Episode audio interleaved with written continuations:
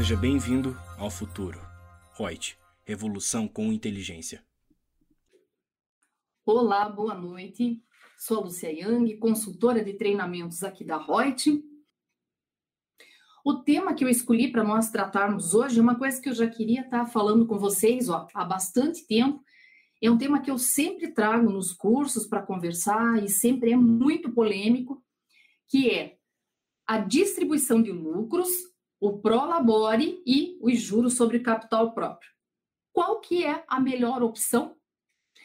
Então, com essa pergunta que eu inicio aqui com vocês. Já começa a colocar aí no chat, eu quero saber o que, que vocês acham, já sem ver aqui a nossa apresentação, sem ter os nossos debates, o que, que passa na cabeça de vocês? Qual é a ideia, a opinião que vocês têm? O que, que é mais interessante? É pagar prolabore? Ou receber o prolabore? É dar como distribuição de lucros ou receber a distribuição de lucros? Ou é pagar o juros sobre capital próprio ou receber? Então, a primeira coisa que a gente tem que ver quando trata desse assunto. Lúcia, sob que ponto de vista você está fazendo essa análise, esse tipo de planejamento tributário? Você está vendo sobre a ótica da empresa ou da ótica do beneficiário desse rendimento? Mas não se confunde, não acaba sendo dono da empresa, é uma coisa só? Não. São situações bem, bem distintas e nós poderíamos hoje só bater papo em relação a isso. Mas eu resolvi colocar isso em slides, porque o pessoal tem dado os parabéns, gostando bastante aqui do material que está sendo disponibilizado, dizendo que é uma fonte de consulta muito legal. E como tem solução de consulta que eu coloquei ali, tem fórmula que eu coloquei, é, tem muita coisa de embasamento legal. Então, para você não ter que ficar indo e vindo depois para poder anotar, já tem ali no material, aí vocês conseguem só prestar atenção sabendo que depois esse material já está nas mãos aí de vocês para poderem compartilhar, estudar e se debruçar e estudar mais sobre esse assunto e muito mais avante. Porque como eu falo e vou repetir aqui, cada live que nós temos aqui, ela não tem como uma proposta extinguir qualquer discussão em relação ao tema.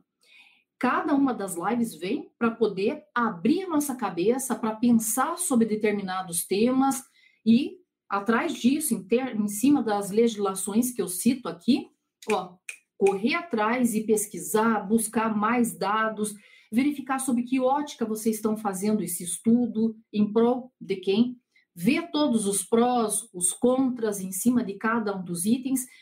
E, gente, sempre tentem verificar é, um assunto, não estudar ele apenas sobre um ângulo, vocês não terem aquela visão fechada.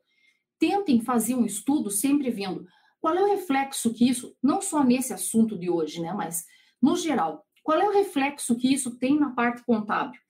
Qual que tem numa parte tributária? Isso implica alguma coisa numa parte societária? Reflete em alguma coisa numa parte trabalhista? Enfim, deem uma olhada, esse panorama geral porque senão vocês estão cobrindo um santo e descobrindo um outro se vocês olham só sobre um prisma. E é uma forma de incentivá-los a poder estudar outras áreas. Como tudo hoje é multidisciplinar, a função desse contador é de orientação, é de consulta. Para fazer esse tipo de consulta, você não pode ser tão fechado no pensamento. Tem que abrir a cabeça e estudar todas as áreas. Nada de dizer, ah, esse tema não me importa porque não é da minha área, eu não trabalho com isso. Gente, qualquer diferença a mais que você saiba, está saindo na frente do teu concorrente. É um diferencial. Então, vamos começar aqui nosso tema. Quero compartilhar com vocês. Espero que vocês gostem bastante do material que eu produzi aqui. E com isso, ah, já fiz besteira aqui, já apertei um botão errado. É, e com isso nós podermos abrir aqui nosso diálogo. Então, olha que bonitinho, ó. Distribuição de lucros, prolabore e juros sobre capital próprio. Qual a melhor opção? E aí, essa melhor opção para a empresa ou para o beneficiário desse rendimento? Dessa forma de remuneração dos dirigentes, dos sócios da empresa. O que, que é o mais viável, o que, que pode o que não pode? Tentei extrair tudo de legislação que tem sobre os temas. É, pincelei ali com algumas perguntas e respostas, justamente para dar uma sustentação um pouco melhor e nortear o caminho aqui para o estudo, ok? Vamos lá, então? Me acompanha aqui, gente. Vamos começar com Prolabore. Então, primeiro, o que, que é o Prolabore? O pessoal sempre diz, prof, é um salário? Não é salário porque o sócio não recebe salário. Prolabore é um pelo labor, pelo trabalho. É uma remuneração que um sócio, um dirigente da empresa recebe por estar prestando serviços para a empresa. E aonde que nós encontramos a sustentação legal para isso? Código Civil. Hoje o Código Civil vai estar em todas aqui, mas é Código Civil de 2000. Ah, ali faltou um, um doisinho, gente. É de 2002 e que ele traz ali o artigo 1071 dele, que diz que pela efetiva prestação de serviços à empresa, o administrador, e esse administrador, tanto ele pode ser um sócio da empresa, quanto um terceiro avulso, que não faz parte do quadro societário, mas que presta o serviço para a empresa. Então, ali, ó, podendo ser sócio ou pessoa não participante do quadro societário, terá direito a uma retirada de prolabore, mas, para que faça jus a ele, entende-se necessária a inserção de cláusula no contrato social, com base nos usos e costumes de direito comercial que fundamentaram os princípios gerais do direito. Lúcia, então quer dizer que é no contrato social que está regendo todas essas condições de quem que vai tirar, quanto vai tirar, quais as condições de, desse, desse tipo de retirada? Sim. E aí isso vem coadunando com o próximo slide em que eu falo ali, ó. O valor a ser retirado a título de prolabore, bem como a sua periodicidade, caracterizam-se como matéria exclusivamente privada. Então, não é o fisco, não é o governo que tem que colocar o dedão lá e dizer, ó, você vai tirar tanto e tanto, tanto. Não. Isso tem que ser deliberado entre os sócios, firmado em cláusula, contrato ou estatuto social. E aonde mais que nós nos subsidiamos para isso? A lei das sociedades anônimas. A lei 6.404 de 76, o artigo 152, lá na cabeça do artigo, com alterações dadas né, nessa legislação, pela lei 9457 de 97, diz o seguinte: vamos lá a Assembleia Geral fixará o montante global ou individual da remuneração dos administradores, inclusive benefícios de qualquer natureza e verbas de representação, tendo em conta as suas responsabilidades, o tempo dedicado às suas funções, sua competência, reputação profissional e o valor dos seus serviços no mercado então, eu tenho que verificar quanto que aquele tipo de profissional ali está recebendo numa média ali naquele mercado, naquela região. E dentro, mais ou menos, daquele patamar, é que ele vai ser remunerado. Então, são os sócios numa reunião, numa assembleia, é que tenha total liberdade para poder deliberar em relação a isso. Certo? Feito. Em relação a isso, como é que é o cálculo? Eu vou pegar o valor do prolabore bruto lá e já vou tributar? Não, a legislação diz que eu pego esse valor bruto e olha a fórmula que eu pus ali. E eu tenho deduções deste valor bruto. O que, que eu vou abater dele? Então, eu posso abater a previdência, ou o valor referente a dependentes, a previdência privada que esse empresário tenha, a pensão alimentícia via judicial, tá? Que essa sim daí é formal, não aquela por mera liberalidade. Chego com isso numa base de cálculo em que eu vou ofertar a tributação.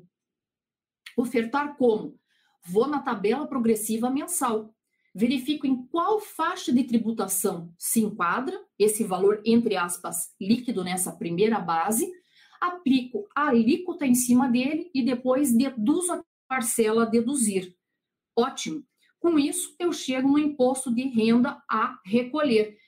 E esse valor que está sendo recolhido daí, se ele tirar todo mês esse prolabore, é uma antecipação que está sendo feita para o fisco e que vai ser compensada na declaração de ajuste anual do ano seguinte desse empresário. Então, o beneficiário, nessa condição de retirada de prolabore, ele vai ter essa incidência do imposto de renda na fonte, a título de uma antecipação, e ajustar esse valor na declaração de ajuste anual. Perfeito, até aqui, tranquilo. O prolabore, de quem que é o, a responsabilidade por o recolhimento desse imposto? Compete à fonte pagadora efetuar tanto a retenção quanto o recolhimento desse imposto. Qual seria o, pra, o prazo e o código para recolhimento? Então, esse imposto de renda ele tem que ser pago até o último dia útil do segundo decêndio do mês seguinte ao mês da ocorrência do fato gerador. E fato gerador para pessoa física é pagamento. Então, pagamento para pessoa física recebeu ali a outra parte e pagou, pronto, já é a base para efetuar o recolhimento do tributo. Mediante a utilização do DARF com o código 0561. Agora, em termos de benefícios, vamos ver os dois lados agora. Para a empresa, que benefício ela tem? Primeiro, se a empresa é tributária, aí eu tenho que dividir em os regimes de tributação. Se a empresa for tributada no lucro real, que é o único regime tributário em que eu posso abater as despesas e custos, para a empresa é despesa dedutível, porque é uma despesa que está intrinsecamente ligada à atividade né, né, que a empresa desempenha. Se essa pessoa jurídica que está pagando o prolabore for tributada ou no lucro presumido ou num simples nacional, ou até mesmo no lucro arbitrado, independe, não vai ter reflexo algum para fins de tributação.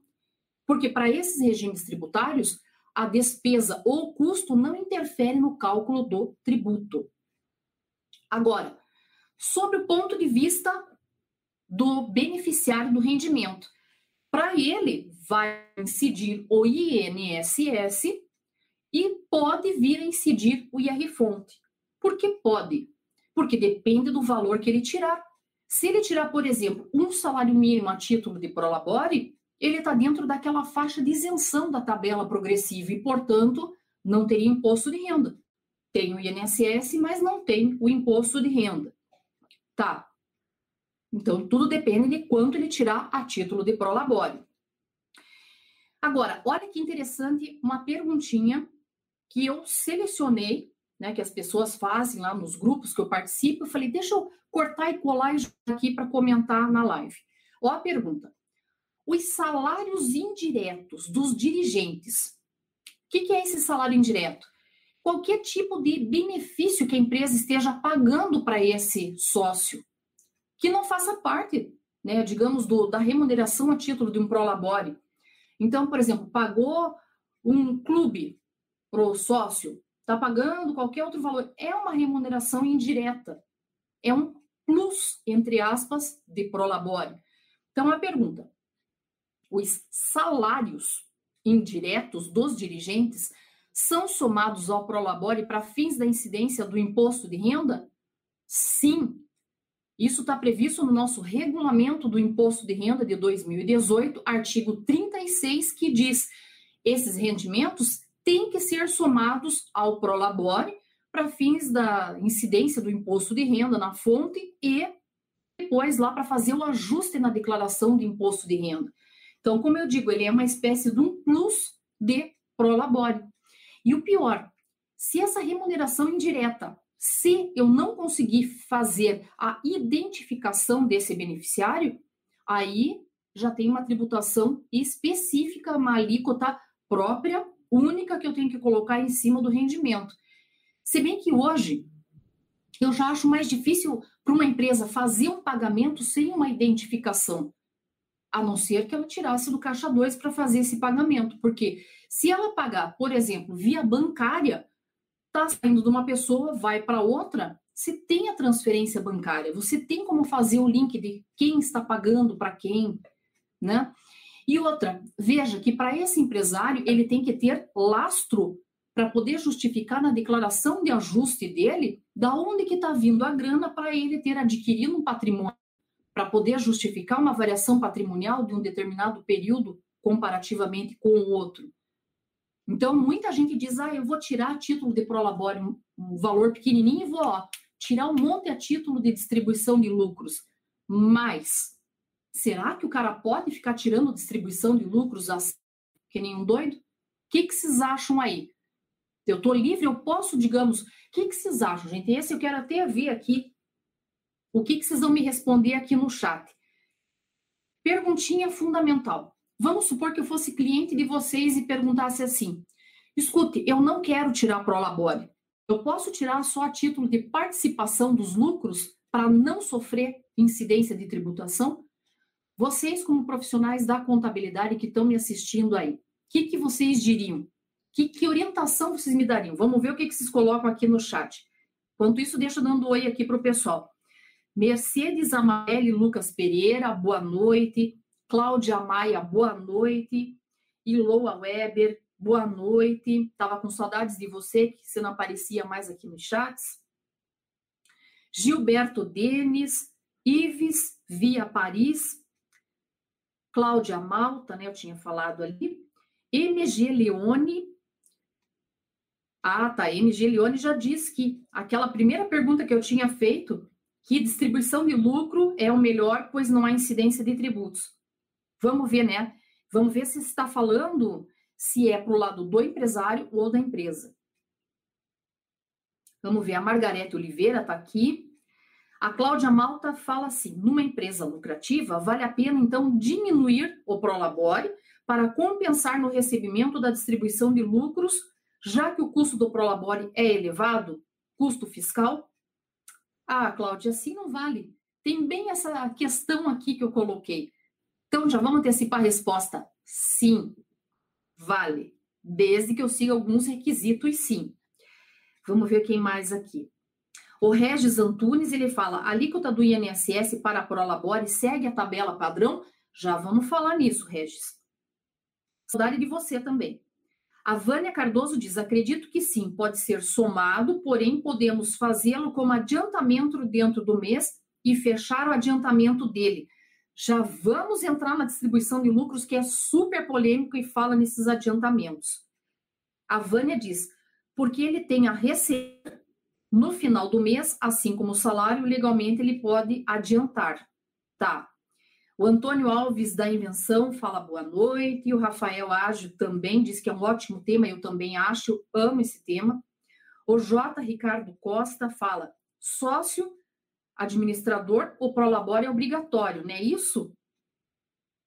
Tá certo, Ricardo, já vamos falar lá. A Vânia diz: Prolabore não é obrigatório. Eu também digo: tá certo, Vânia. Lúcia, mas você está se desdizendo. Calma, vocês vão ver que tem para tudo que é gosto. A Cláudia Mata diz: obrigada, sempre tive essa dúvida. Então, vamos tratar desse tema aqui. Já gostei que vocês estão bem animados aí para debater. Olha lá. Então, nesses salários indiretos, beleza. Olha aqui também em termos de benefícios e vantagens. Lembra que a gente acha, às vezes, escrito em algumas matérias de consultoria, ou no regulamento do imposto de renda, está escrito lá fringe benefits, em inglês ainda, né? que são os benefícios indiretos. Então, tá aqui. Os benefícios e vantagens concedidos aos sócios, diretores ou administradores, titular de uma empresa individual e conselheiros fiscais, a título de remuneração indireta, são dedutíveis na apuração do lucro real, tendo em vista a característica do prolabore como remuneração mensal e fixa característica, não significa que é obrigatório ser fixo todo mês. A respostinha, sim.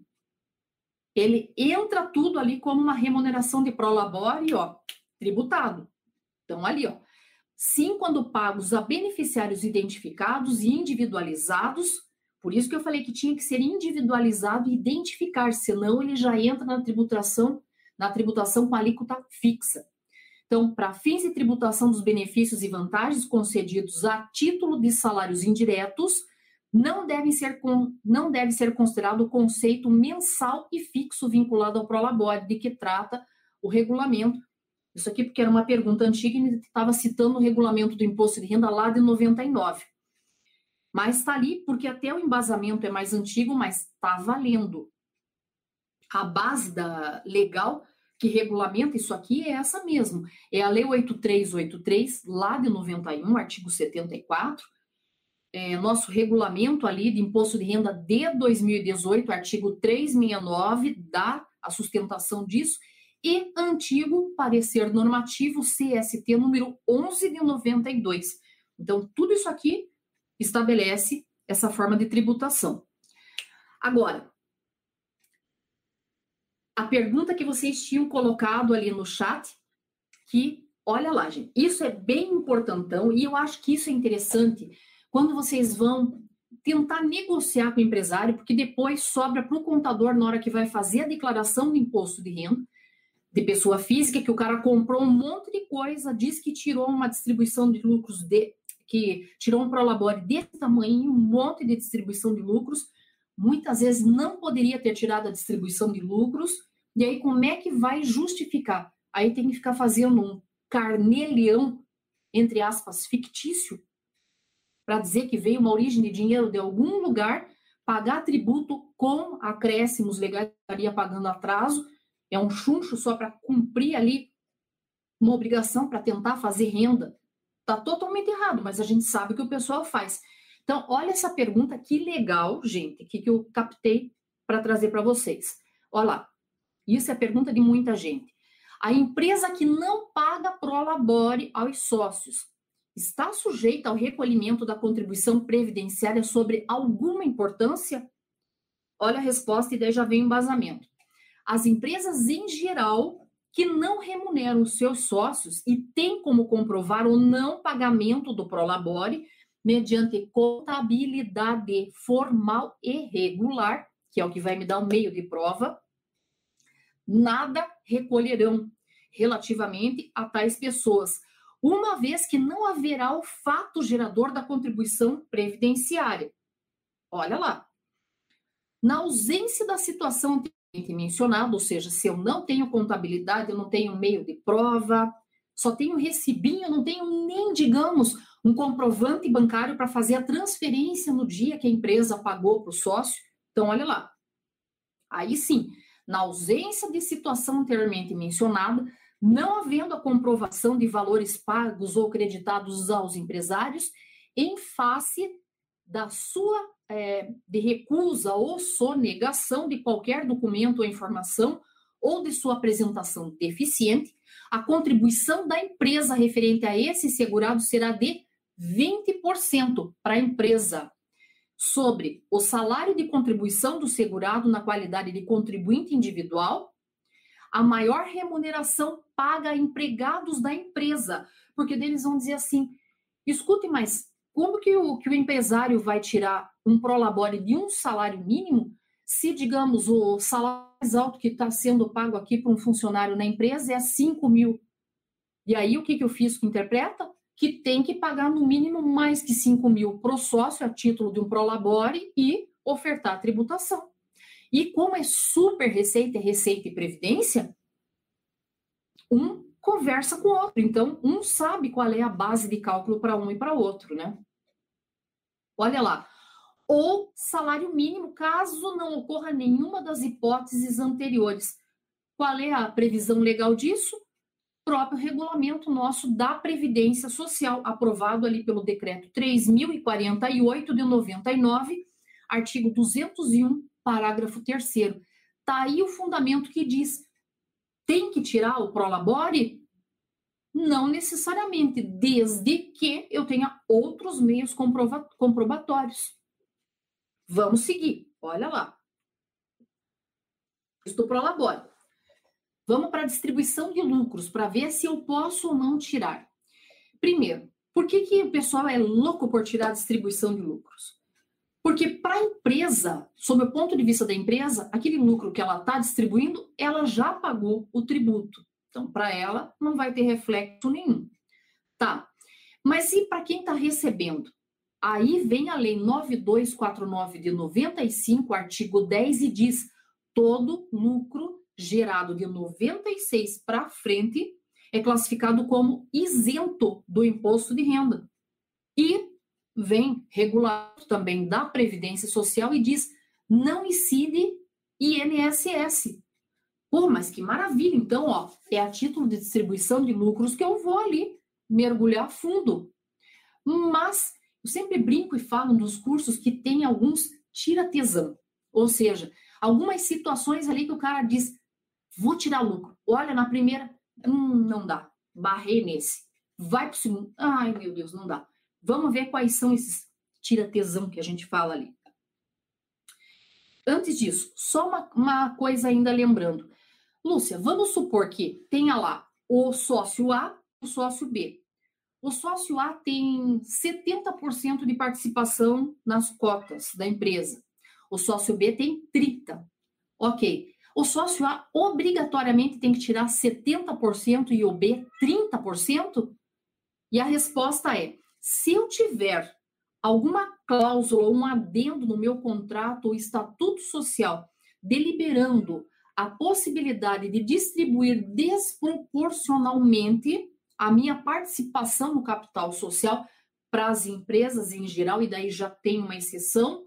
Sim. Então, olha lá. E o fundamento legal. Código Civil, artigo 1007 diz: não havendo estipulação em sentido contrário, os sócios participam dos lucros e das perdas na proporção das respectivas cotas, não havendo disposição em contrário. Significa que eles têm poder de deliberar diferente disto. Agora, e se eu sou uma sociedade anônima, tem alguma coisa que impede? Tem. Aí é uma outra redação, está ali prevista na lei das SAs que diz: no entanto, os dirigentes das sociedades anônimas não podem dispor livremente sobre o saldo positivo dos seus resultados, ou seja, os lucros oferidos pelas SAs deverão seguir obrigatoriamente dois caminhos. Primeiro, a distribuição aos acionistas, os dividendos, ou a constituição de reserva de lucros. Então, aqui, para a SA, é destinado primeiro para ele trilhar um caminho, tá? Beleza. Lúcia, e agora, para fazer a distribuição de lucros? Então, vamos por regime tributário.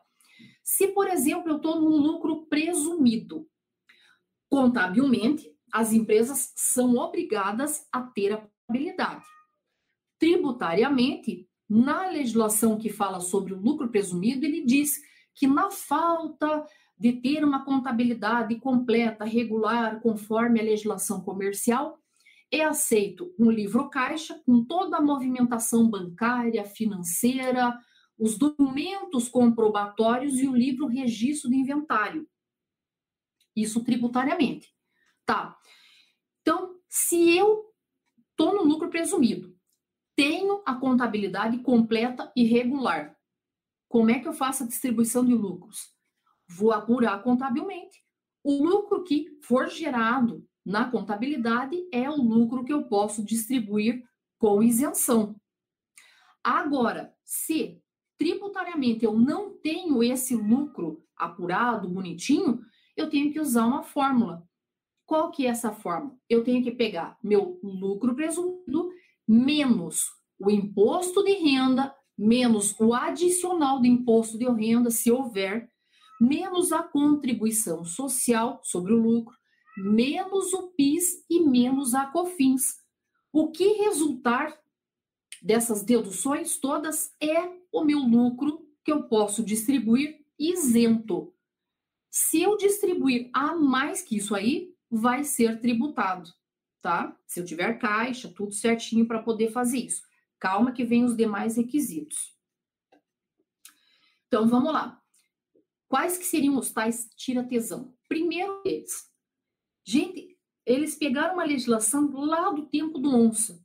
Você veja que a legislação é de 64 e deram uma recalchutada nela em 2004. Diz o seguinte: nova redação dada ao artigo 32 da Lei 4.357, 64, artigo 17. Então, a nova redação foi dada pela Lei 11.051 de 2004.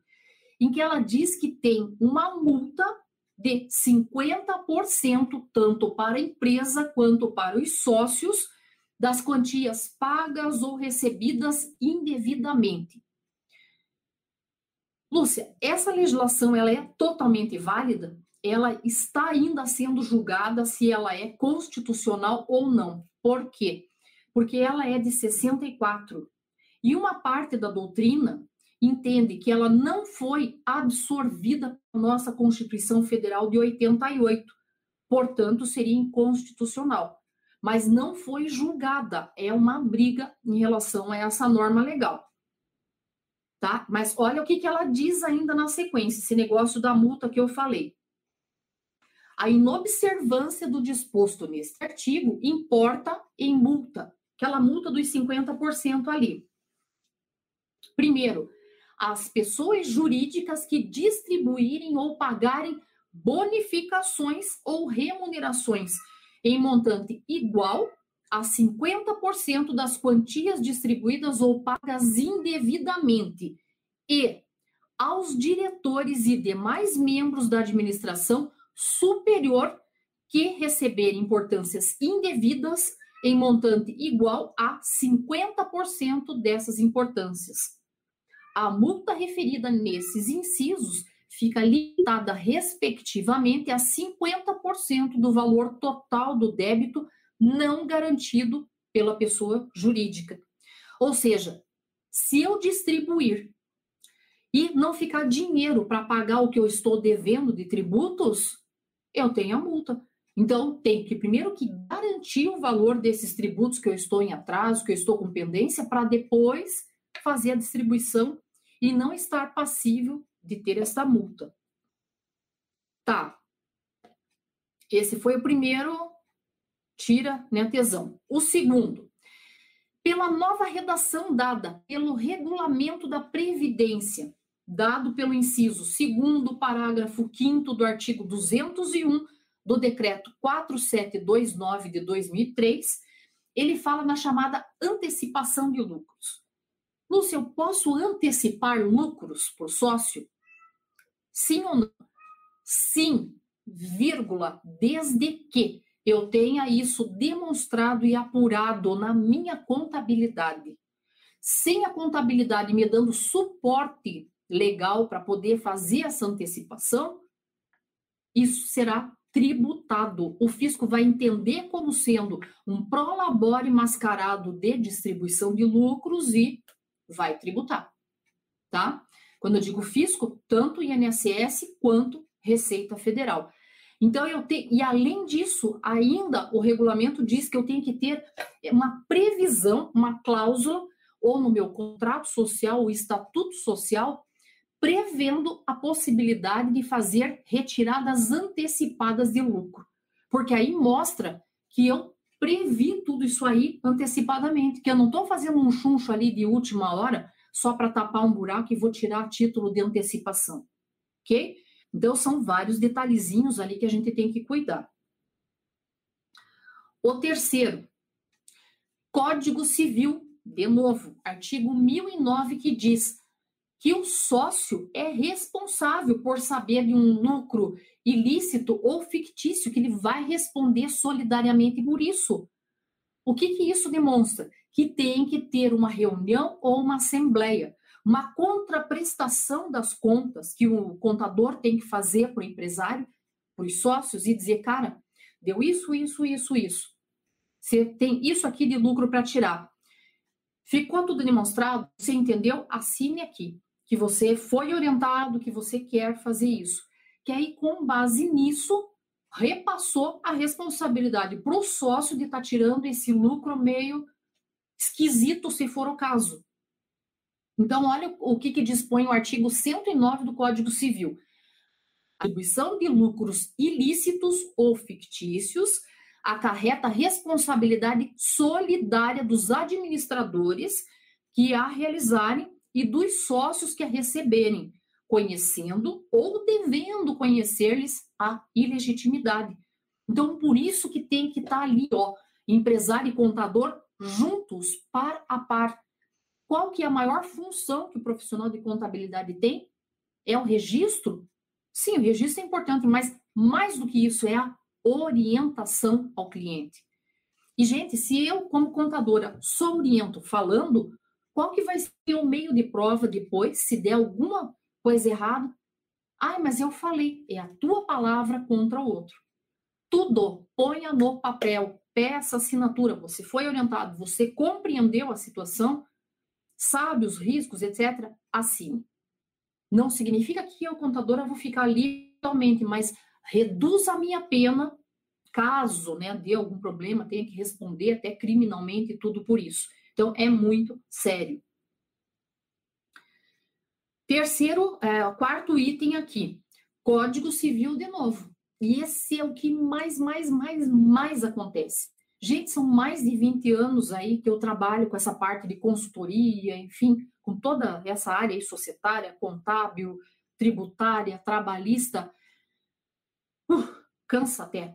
Isso aqui é o que eu mais vi e vejo acontecer aqui na minha carreira. Até hoje não mudou essa postura. Esse negócio da pessoa misturar patrimônio do sócio com da empresa. Gente, quando que isso vai acabar? Difícil você meter na cabeça que existe um princípio da entidade e que ele tem que ser cumprido.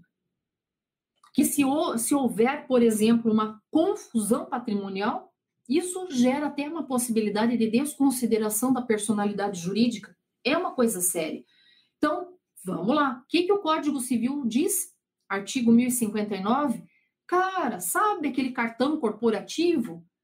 Você vai pegando o cartão, vai comprando isso, isso, isso, isso, isso, e daqui a pouco você diz, minha nossa, vamos tirar título de antecipação de lucros, etc e tal, tá?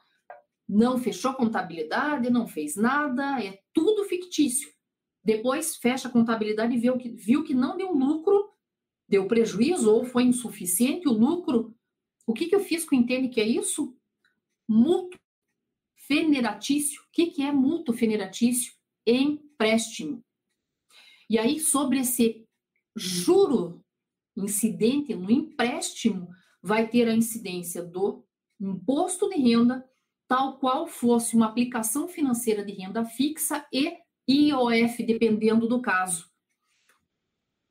Então, olha lá o artigo 1059 que ele diz: os sócios serão obrigados à reposição dos lucros e das quantias retiradas a qualquer título, ainda que autorizados pelo contrato, quando tais lucros ou quantia se distribuírem com prejuízo do capital. Isso é mútuo. E daí o IR fonte, quanto que vai ser, Lúcia? Sobre o juro que é estipulado, então tem que ser um contrato formal registrado em cartório, tudo bonitinho, não é um contrato de gaveta para dar legitimidade. E daí coloco assim: se, entre aspas, esse dinheiro ali ficar emprestado por até 180 dias, a tributação do imposto de renda é 22,5%. Se for acima de 180 dias até 360 dias, ele cai um pouco para 20%. Se for acima de 361 dias até 720, cai mais um pouquinho para 17,5%.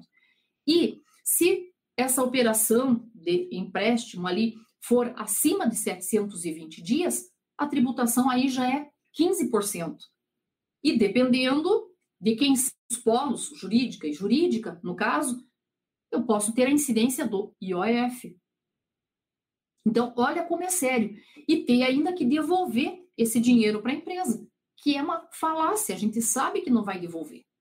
Né? Então, aquele negócio, mas, puxa, eu como pessoa física, sócio eu tô lá com o meu, é, como é que eu posso, o limite do meu cartão está no vermelho e minha empresa está tendo dinheiro, empresta aqui. Não é empresta aqui. Então, é contrato de multa, registrado, tudo bonitinho. Mas é minha empresa, como é que eu não posso pegar? Então, apura lá teu lucro, tira título de distribuição de lucros, ou tira como prolabore, paga os tributos, aí se faz o que você quiser com esse dinheiro. Tá? Mas sem ter essa mistura. A quinta situação. A quinta, ela serve especificamente para quem é sociedade anônima de capital aberto. Então, a lei 6404 de 76 quando ela sofreu alteração pela 11.638 de 2007, no seu artigo 202, então, nova redação, ele diz: o lucro tem que ser absorvido pelo prejuízo. Como é que é composto o meu patrimônio líquido?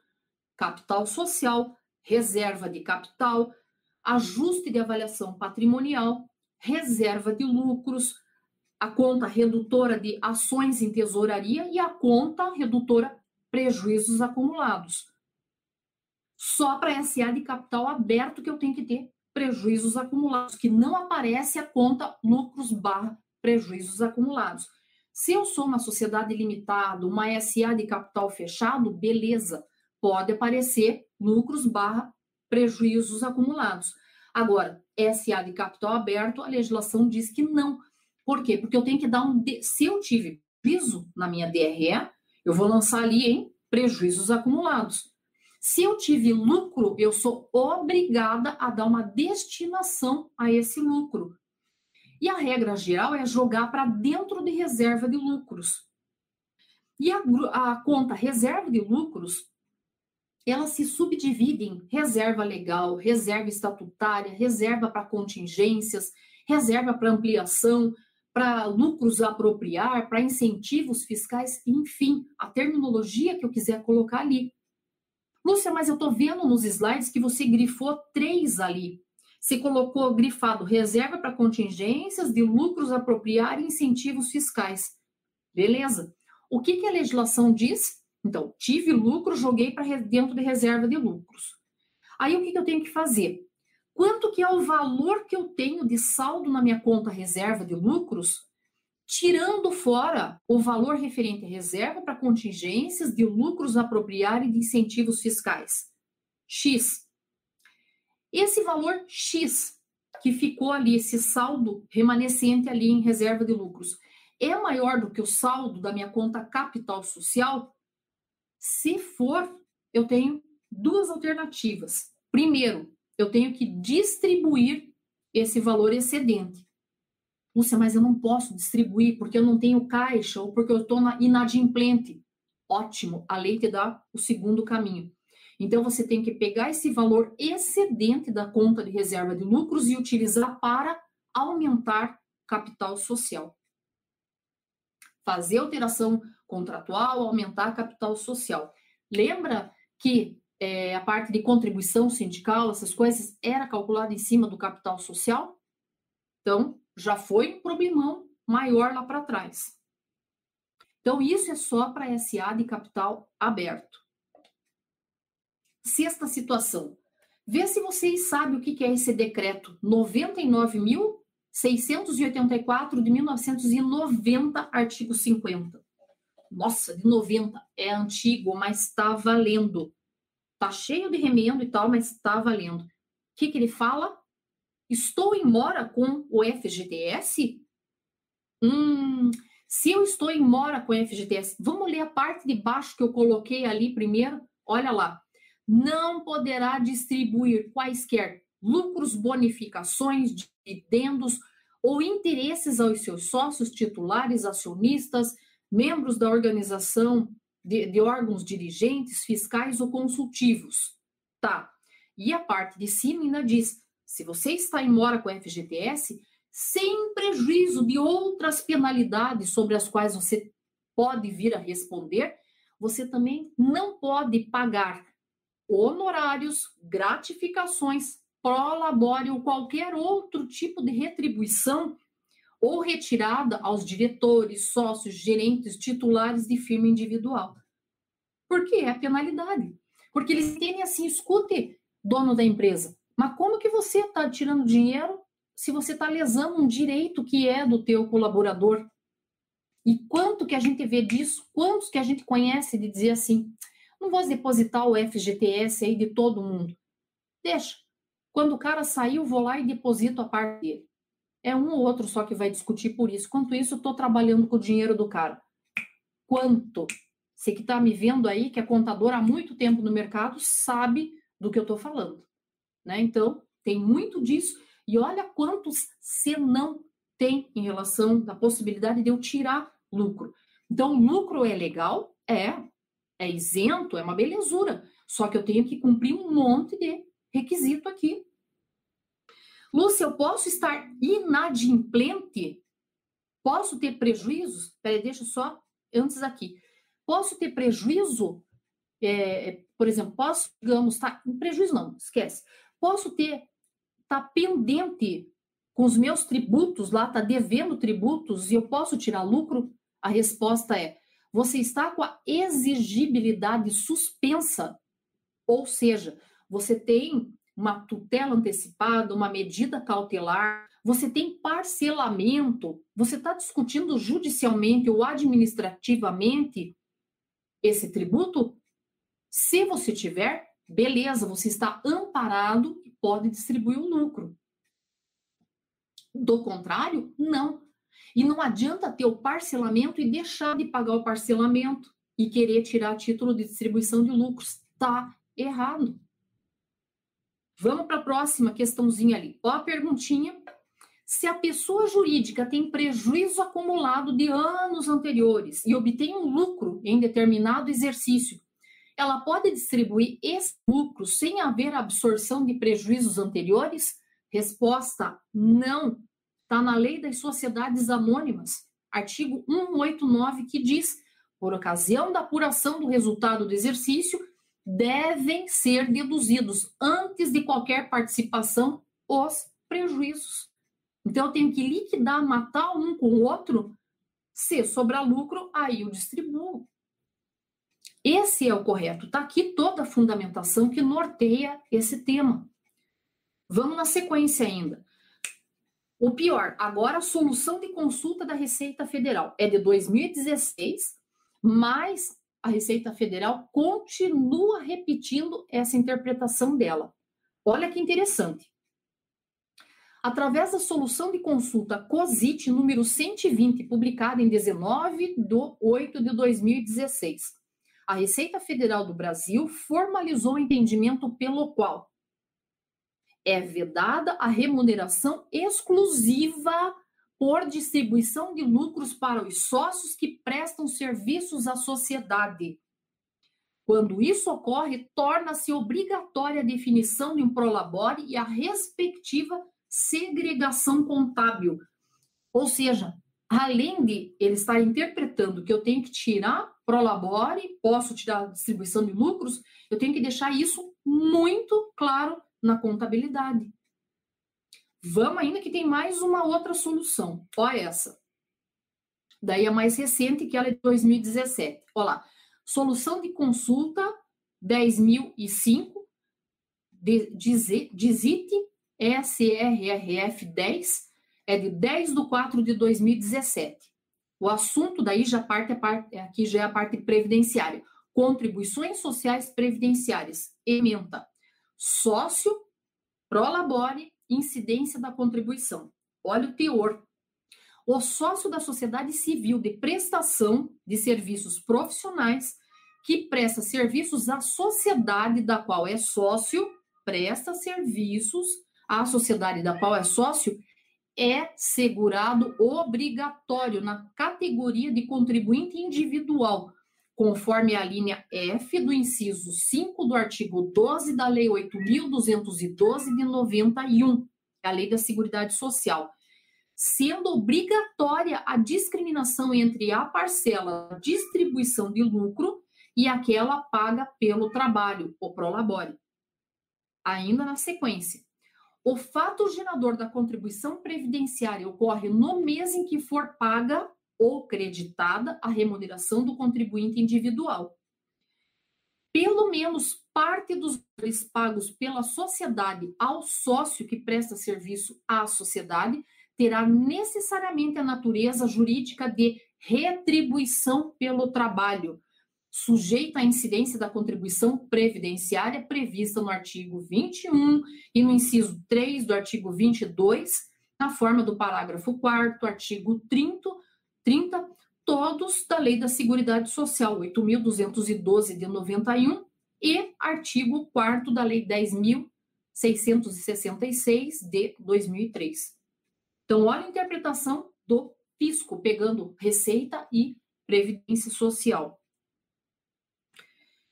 E passando agora para juros sobre capital próprio. E estamos já quase chegando ali no nossos finalmente. Pessoal, é, para fins do Instagram, ele dura uma hora só que nós temos aqui.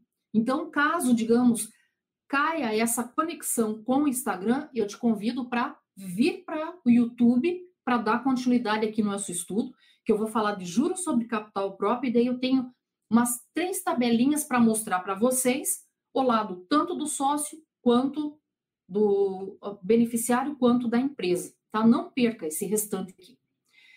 Então, agora, a terceira possibilidade de remunerar o sócio, o dirigente da empresa. Juros sobre capital próprio. Olha quanto de embasamento legal nós temos. Artigo 9 da Lei 9249, lá de 95, só que regulamentado pelos artigos 75 a 77 da Instrução Normativa 1700 de 2017 e alterados pela Instrução Normativa 1881 de 2019. O que, que é esse juro sobre capital próprio? Seria uma espécie do, do dinheiro que o sócio tem, que ao invés dele aplicar no mercado financeiro, aonde ele receberia uma remuneração por estar aplicando um juro, ele vai reinvestir na sua empresa e vai ser remunerado como tal por isso. Então é por isso que é juro sobre o capital próprio capital dele que ele está investindo lá e tendo retorno. Esse juro sobre capital próprio, ele é calculado em cima de contas do patrimônio líquido, com exceção né, de uma conta ali que já vamos falar, já falamos na, já vamos falar na composição desse PL, e mediante a utilização da taxa de juros de longo prazo, a TJLP, pro rata dia. Então, eu disse que ele é calculado em cima de contas do patrimônio líquido. Como é que é esse patrimônio líquido para fins do cálculo do juro sobre capital próprio? O que, que compõe para essa finalidade? Entra o capital social, a reserva de capital, a reserva de lucros, as ações em tesouraria e os prejuízos acumulados. Ficou alguma coisa de fora? Ficou. Eu tenho que excluir a conta ajuste de avaliação patrimonial. Então, excluo ela do patrimônio líquido para poder fazer o cálculo do juro sobre capital próprio. Qual é a tributação? Então, a gente já viu que o prolabore, para a empresa, uma despesa dedutível, para quem está recebendo, tem imposto, pode ter imposto de renda pela tabela do imposto de renda, tem o INSS. A distribuição de lucros para a empresa já foi tributado, então não tem reflexo. Para quem está recebendo, não paga imposto de renda e não paga INSS, mas tem um monte de quesitos que tem que cumprir. E do juro sobre capital próprio? A tributação não tem INSS, mas eu vou ter o imposto de renda. E aí é uma alíquota única que eu tenho ali, fixa, que é de 15% sobre o valor que foi pago, creditado a título de juros sobre o capital próprio. Quem que é o responsável por fazer esse recolhimento? É a fonte pagadora desse rendimento, no código ENDARF 5706. Prazo para recolhimento até o terceiro dia útil seguinte ao do decêndio da ocorrência desse fato gerador, que é o pagamento ou crédito. Tá, então não tem INSS, já reduz um pouco a tributação ali para quem recebe. Agora, vamos ver aqui o lado da empresa. Para a empresa que está pagando esse valor, é classificado como despesa dedutível. Então, se a empresa é tributada pelo lucro real, é legal, porque é uma despesa dedutível que eu vou utilizar e vou poder abater para reduzir a minha tributação, tanto para o imposto de renda quanto para a contribuição social. Se eu for pagar como simples nacional, ou lucro presumido, ou lucro arbitrado, tanto faz, porque despesa não entra no cômputo do cálculo desse, dessas, desses regimes tributários. E para quem recebe? Então, eu posso ter sócio pessoa física e posso ter sócio pessoa jurídica. Qual que é o tratamento que eu vou dar? Não é só os 15%? Calma, é os 15%. Mas e como é que é essa tributação? Então vamos lá. Se eu for sócio, pessoa jurídica, tributado no lucro real, no presumido, no arbitrado, esse juro sobre capital próprio, ele vai somar como outras receitas, eu oferto a tributação e eu posso me compensar, abater esses 15% que foi retido a título de antecipação. Ressalto que, se eu estiver fazendo lucro real estimado, na estimativa ele não entra no mês a mês para fins de cálculo. Somente se eu fizer balanço de suspensão ou redução, aí eu adiciono. Do contrário, não. Tá. Se eu for uma pessoa jurídica isenta, aí a tributação é de 15% definitiva na fonte. Se eu for pessoa física, tributação definitiva, exclusiva, fonte. Morreu os 15%, não pega de volta. Se eu for do Simples Nacional e receber juros sobre capital próprio, tributação definitiva, exclusiva, fonte. E se eu for uma pessoa jurídica imune, aí você é imune porque é imune, está lá no artigo 150, inciso 6, dizendo que as entidades imunes são imunes a imposto sobre renda, patrimônio e serviço. É uma renda, é imune, então não paga. Agora, lembra que eu falei que essa pessoa jurídica do lucro real ela pode deduzir a título é, desse valor da remuneração, tanto para o imposto de renda quanto para a contribuição social. Beleza. Só que não é bem assim também. Eu tenho algumas condições que eu tenho que seguir. Então, tá lá. A dedutibilidade dos juros remuneratórios para efeito de apuração do lucro real deve atender a determinadas condições. Três condições. Primeira delas, tem que ser observado o regime de competência. Segundo, obriga o registro contábil individualizado da remuneração de juros paga ou creditada. E terceiro, limita a dedutibilidade da remuneração dos juros sobre capital próprio à variação pró de da TJLP. Tanto é que se a empresa pagar a um valor maior, aí esse excedente desse limite é uma das condições de adição à tributação do imposto de renda e da contribuição social. Lá no LALUR, vou ter que fazer adição. Fora isso, ainda existe o limite de dedutibilidade. Então, o montante dos juros remuneratórios passível de dedução não pode exceder o maior entre dois valores, quais sejam.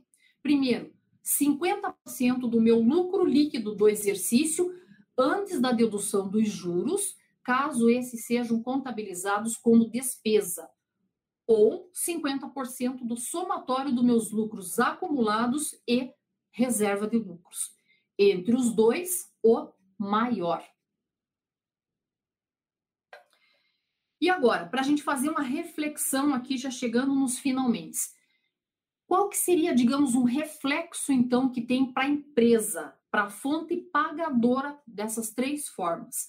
Então, eu separei nesse quadrinho e coloquei assim: Prolabore é uma despesa dedutível, se for, digamos, a, a essa pessoa jurídica que pague, tributada pelo lucro real. Para ela tem reflexo, porque é despesa dedutível que reduz a tributação. Se estiver no simples nacional, no lucro presumido, lucro arbitrado, pouco importam essas despesas. E se for a distribuição de lucros, não tem reflexo em nenhum desses regimes tributários, porque afinal, esse lucro que está sendo distribuído já foi tributado na jurídica. E o juro sobre capital próprio? Para quem está pagando, é uma despesa financeira dedutível e ela é interessante para quem está no lucro real. Se for presumido, arbitrado, simples nacional, pouco importa, não reflete em nada. Então, a gente já viu que o lucro real tem bastante benefício aí, em termos de despesas dedutíveis. Tá. Vimos o foco do lado da empresa. Agora vamos ver o lado do beneficiário. Esse beneficiário, sendo pessoa física que vai tirar o, o Prolabore, para ele tem INSS. Vai incidir o imposto de renda na fonte de acordo com a tabela progressiva mensal vigente no mês do pagamento. Se ele retirar título de distribuição de lucros, maravilha, está isento do imposto de renda, está isento do INSS. Beleza. E o juro sobre capital próprio? Não incide o INSS e ele vai sofrer aqui a tributação de 15% de imposto de renda, que é classificado daí para quem recebe como receita financeira. Então, se for uma pessoa física, sócio, 15% tributação exclusiva. Simples nacional, tributação exclusiva à parte.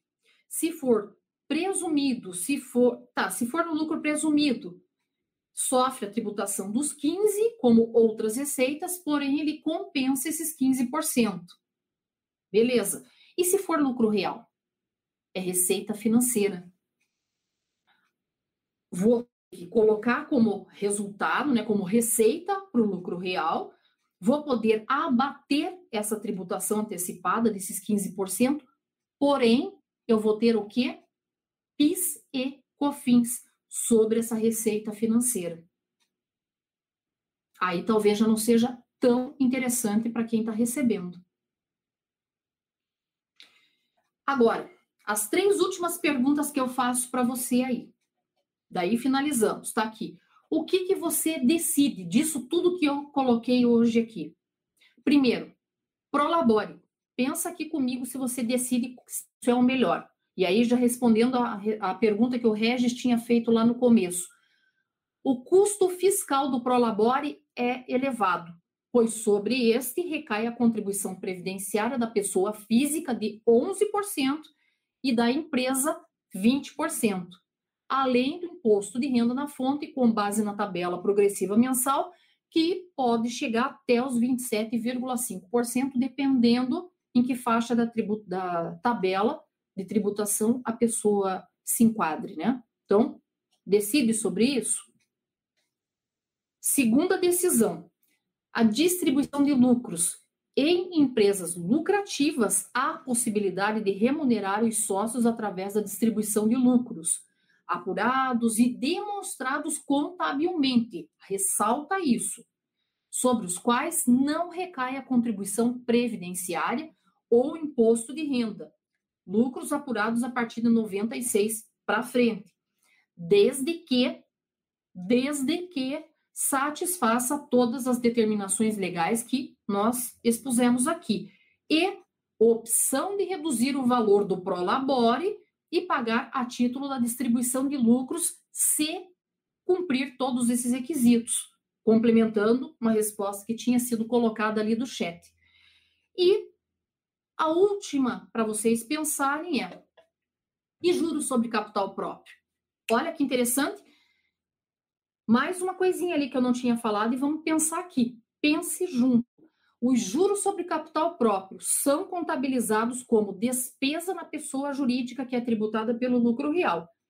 E desta forma, ao lado benéfico, pode reduzir o custo tributário relativo ao IRPJ adicional e contribuição social, que pode chegar até 34%, ou seja, 15 do IRPJ mais 10 do adicional do imposto de renda, se for o caso, e mais 9% a título da contribuição social sobre o lucro.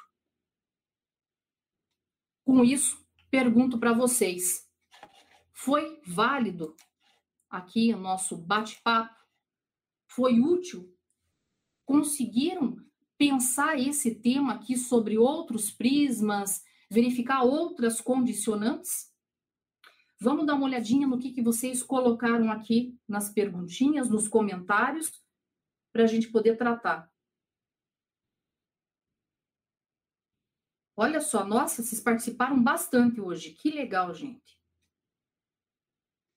Tá. O Ricardo Costa diz: como tirar juros sobre capital próprio ao invés do Prolabore? Juros sobre capital próprio é mensal também? Não é. E eu não posso. É, lembra que é por regime de competência, né? Eu tenho que fechar, depende do meu período de, de tributação, tá? De, meu regime tributário para poder fazer essa apuração. A Margareta Oliveira, Oliveira diz: Prolabore é obrigatório para quem labora. E daí a gente já viu ali qual que é a interpretação da receita, receita e qual que é do INSS. Lembra que eu vi ali aquela uma solução de consulta que diz que se eu provar que eu tenho a contabilidade, papapá, tudo certinho, eu posso tirar título de distribuição de lucros? Então eu posso me subsidiar com isso. A Vânia Cardoso diz: prolabore é obrigatório para quem labora, com certeza.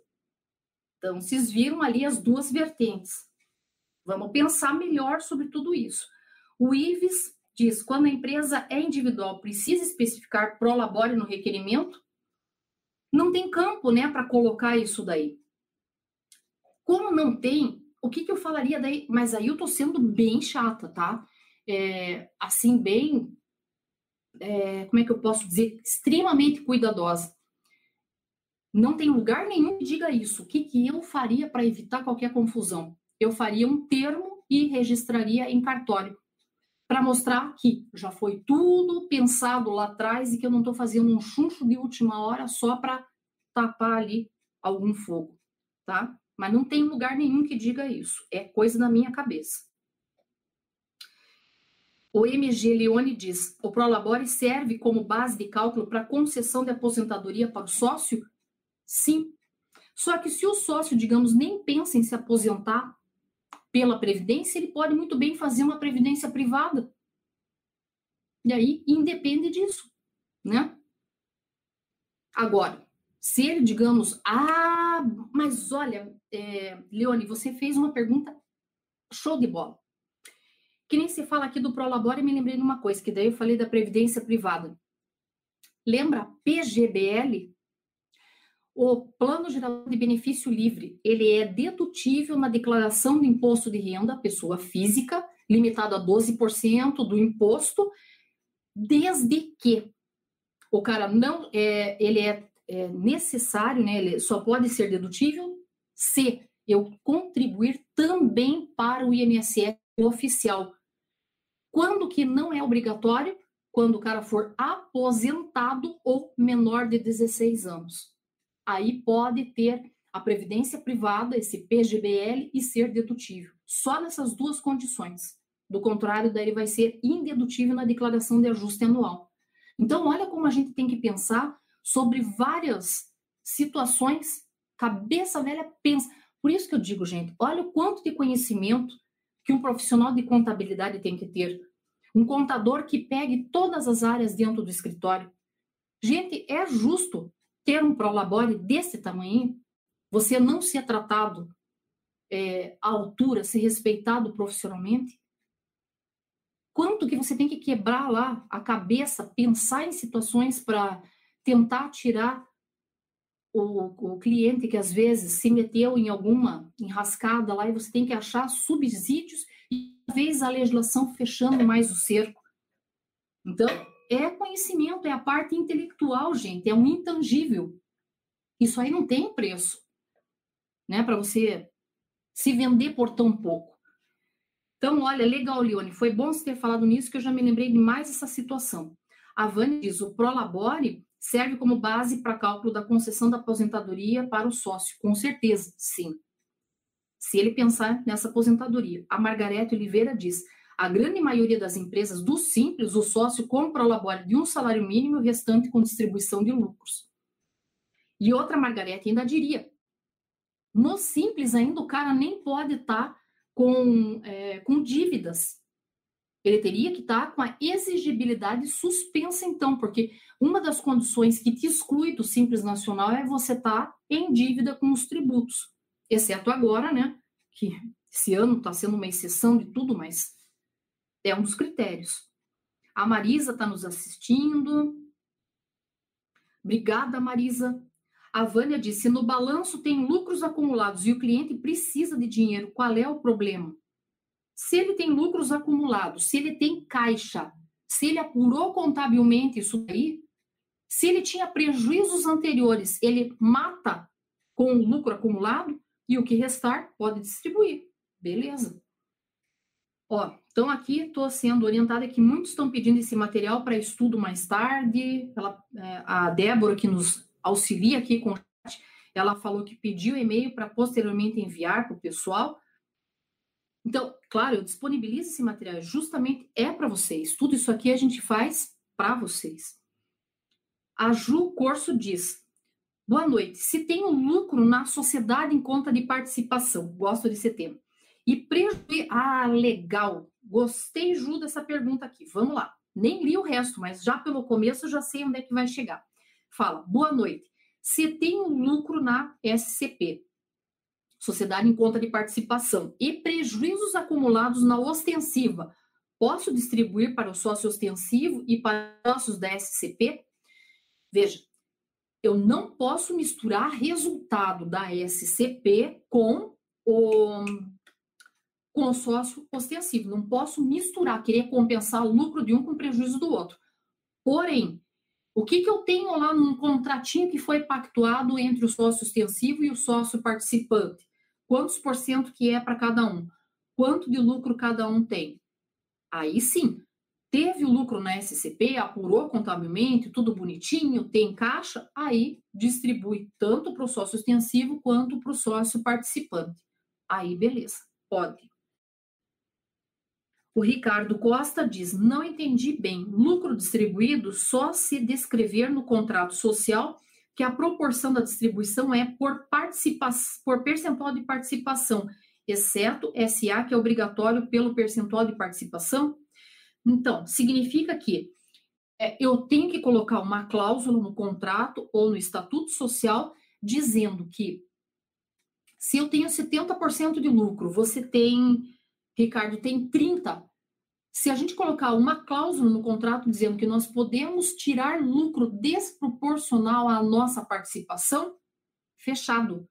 Um mês você pode tirar 70 e eu 30, no outro eu 80, você 20 e assim, porque é da nossa do nosso pacto e que está isso estipulado. É isso que a legislação quer dizer.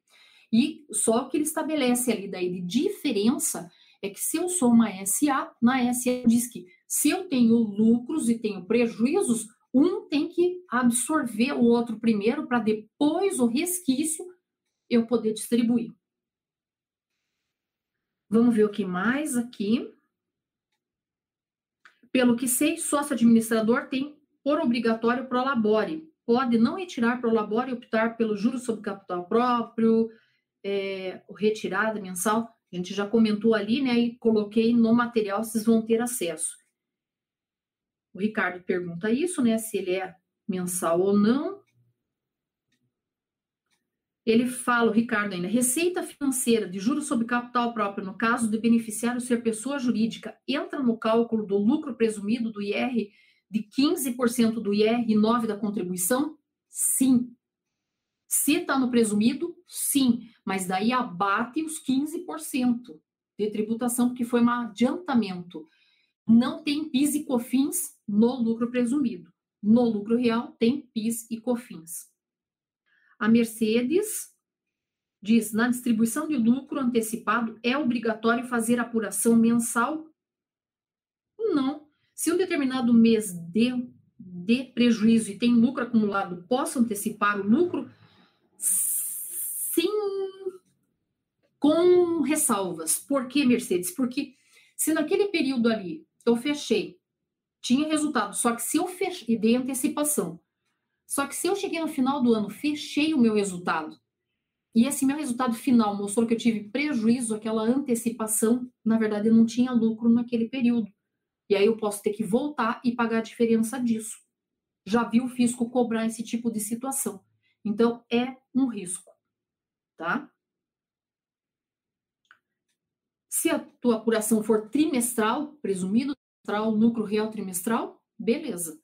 Ou se você for lucro real estimado porém levantar balanços ou balancetes de suspensão ou redução acumulados, tranquilo, sem problema nenhum. Agora, se for só estimativa, eu já acho meio problemático para isso. A Vânia Cardoso está dizendo que foi muito útil. A Iloa diz: Eu faço contabilidade e distribuo, mas não tenho cláusula em contrato. Então, por favor, corre lá e põe um adendo no contrato. O Gilberto fala: Obrigado pelos ensinamentos. Ana Paula também, obrigado, super dicas. É, aqui deve ser Cecília, mas está escrito Celícia Costa. Não sei exatamente. Fala muito bom, obrigado. Marlene Gonçalves, muito boa explicação. A Ângela Tunes fala excelente explicação. A Margareta, excelente explicação. Lúcia, obrigada.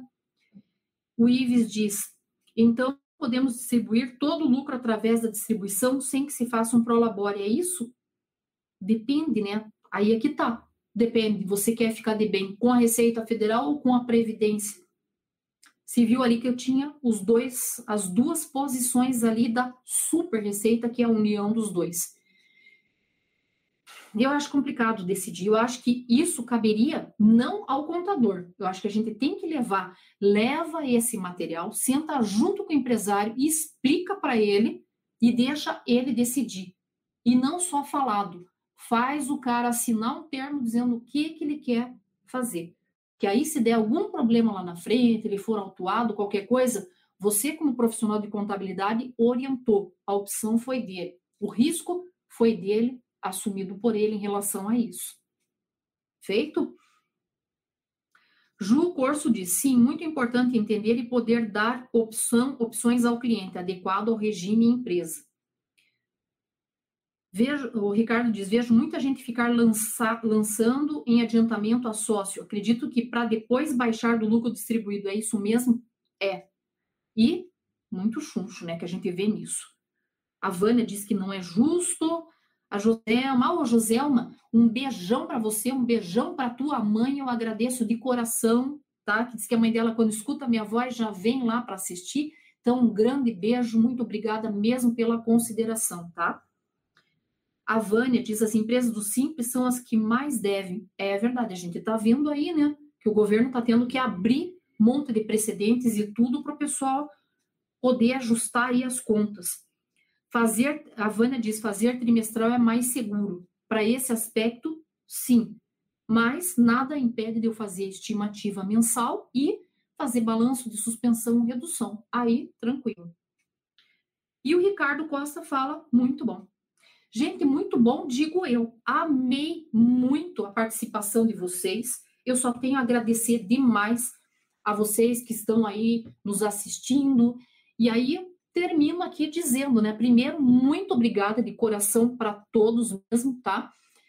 É, continue nos assistindo. Se você gostou da live, dá um like, compartilha para que mais pessoas também fiquem sabendo porque conhecimento é uma coisa que não vale absolutamente nada se você guardar para si. Nós temos que trocar, compartilhar, que só assim eu tenho a minha opinião, você tem a tua. Se nós compartilhamos, eu saio crescendo, conhecendo mais e você também. E todo esse nosso conteúdo aqui está nas, nas maior, nas todas as plataformas aí, nas maiores plataformas de podcast então, você pode estar ouvindo também esse material, esse e outros. Se você perdeu alguma das nossas lives, tem lá no, YouTube, é só buscar lá a informação também. E logo, logo nós vamos ter algumas inserções aí também é, da, da Reut, colocando perguntinhas e respostas e algumas coisinhas assim, minutinhos, para você ficar ainda mais conhecedor de todo esse universo aí do nosso sistema tributário brasileiro. Então, muito obrigada. Siga nossas páginas nas redes sociais para não perder nada dos conteúdos. Beijos, tudo de bom para vocês. Boa noite.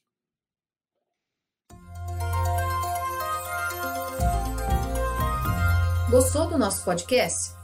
Acesse youtube.com/royt_aí e assista a versão em vídeo. Deixe seu like, compartilhe com seus amigos e se inscreva no nosso canal. E não se esqueça de ativar as notificações para acompanhar nossos conteúdos semanais. Aproveite! Até mais!